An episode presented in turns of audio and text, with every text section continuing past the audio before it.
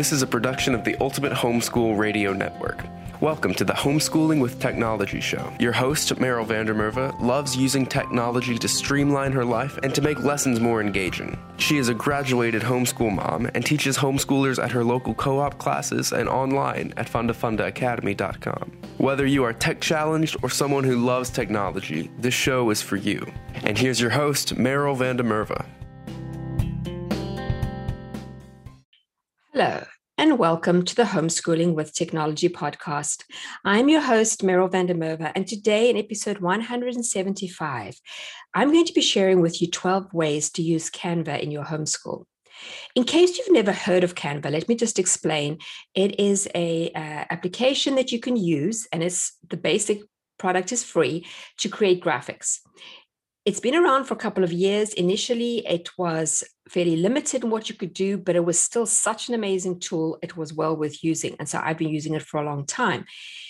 But it's become now more like a Swiss Army knife. It can do so many things. It is so powerful. And every time I look, there are more features that I didn't know existed.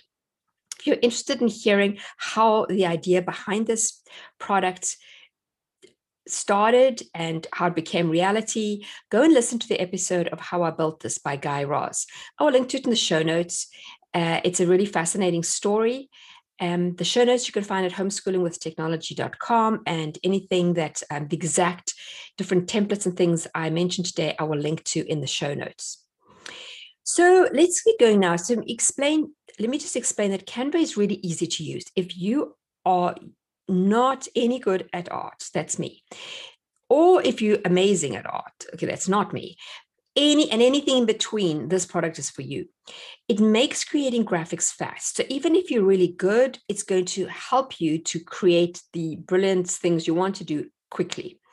And if you're not so good like me, you can use their templates and just kind of stick to what you can see and just adapt things uh, enough to make it work for you and you can produce things that are far more professional looking than if you were just you know trying to do it with something else.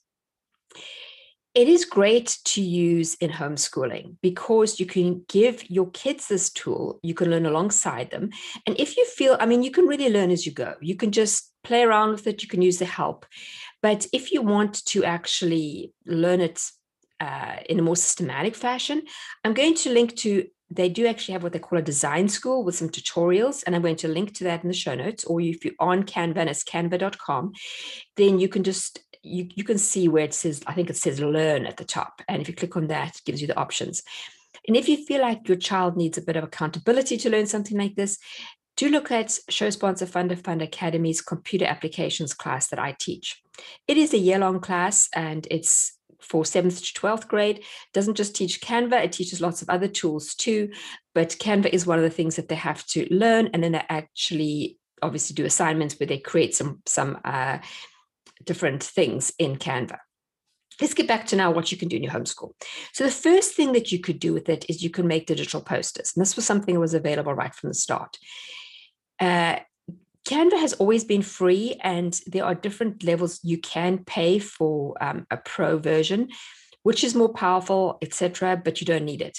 You'll also see that when you're working in it, you'll need to show your children that some of the graphics are paid for, and some of them are only available if you use one of the paid versions. But there are plenty of free ones, and that's what you can use, or you could find graphics elsewhere and import them, which obviously something you can do as well.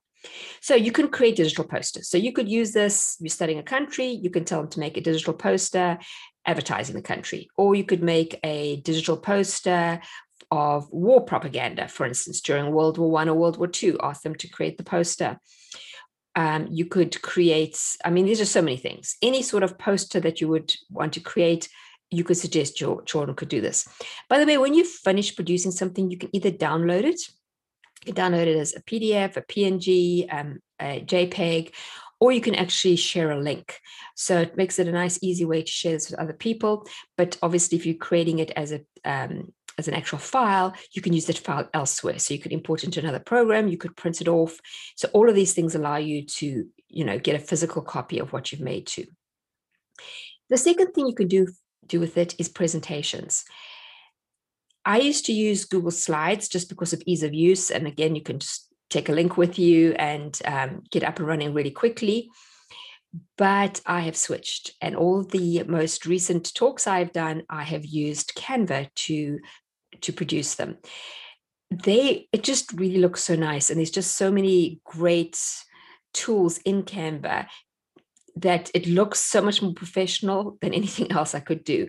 And I'm almost surprised every time when I look and think, wow, I actually made that because, as I said, this really isn't my forte. In the show notes, I'm linking to the exact templates to find each of these things, but you can also just go to canva.com and you can kind of start from scratch and do things. But the templates just make it easy. Then you can create cards. You can create um, greeting cards, invitations, anything like that. And again, as I said, you could actually download it and print them off, or you could send it as a digital card. Um, lots of templates. And the templates are just it, it's just you're gonna have to go and have a look at it. But if you've never seen it before, it's you can just easily see where to drop in text, you know, but it's you can you can make the text bigger and smaller and you can change your font size you can you can use the graphics that they have they've got icons they there's just so much just you need to go and look if you haven't seen it number four is that you can create websites. So you can actually create a whole website that you can just access with the link, or you can use it um, to upload to another website. So um, I have not tried this, not done anything with it, but it, you could get your kids to create um, a website on whatever you're studying and do it all in Canva, which makes it really easy for them. And, you know, even upper elementary will be able to do this. And things like making greeting cards as long as your kid can use a computer, they're going to be able to do this because, again, as I said, they can use the templates and just change them up.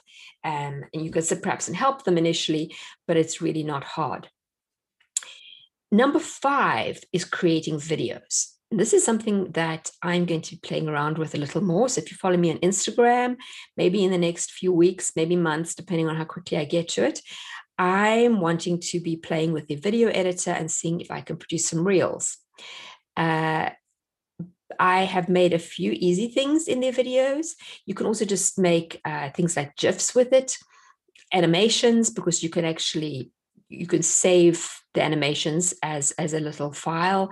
Um, and so you can you know as like a video file so you can you could import it into somewhere else there's just it's again it's not difficult to do and it's the kind of thing your teens would probably get into and do amazing work very quickly then you can make comic strips. Now we've talked, now some of these things I have listed Canva as an option, as we've talked about like how to make comic strips. So there are other websites you can use to make comic strips, but Canva has templates. So you can just take a template that there is and you can either say remove the words and tell your child to make a story with the comic strip and but they're going to put their own words in it um, so they're going to look at what there is and decide on what the story is or you can just use the frames and tell them to make up on a topic. It could just be creative writing, just general fun, or you could uh, give them a specific topic, like you know, uh, in in my um, government class, they have to do the a day in the life of the president. They have to just do a little comic strip um, as the kind of things that might happen.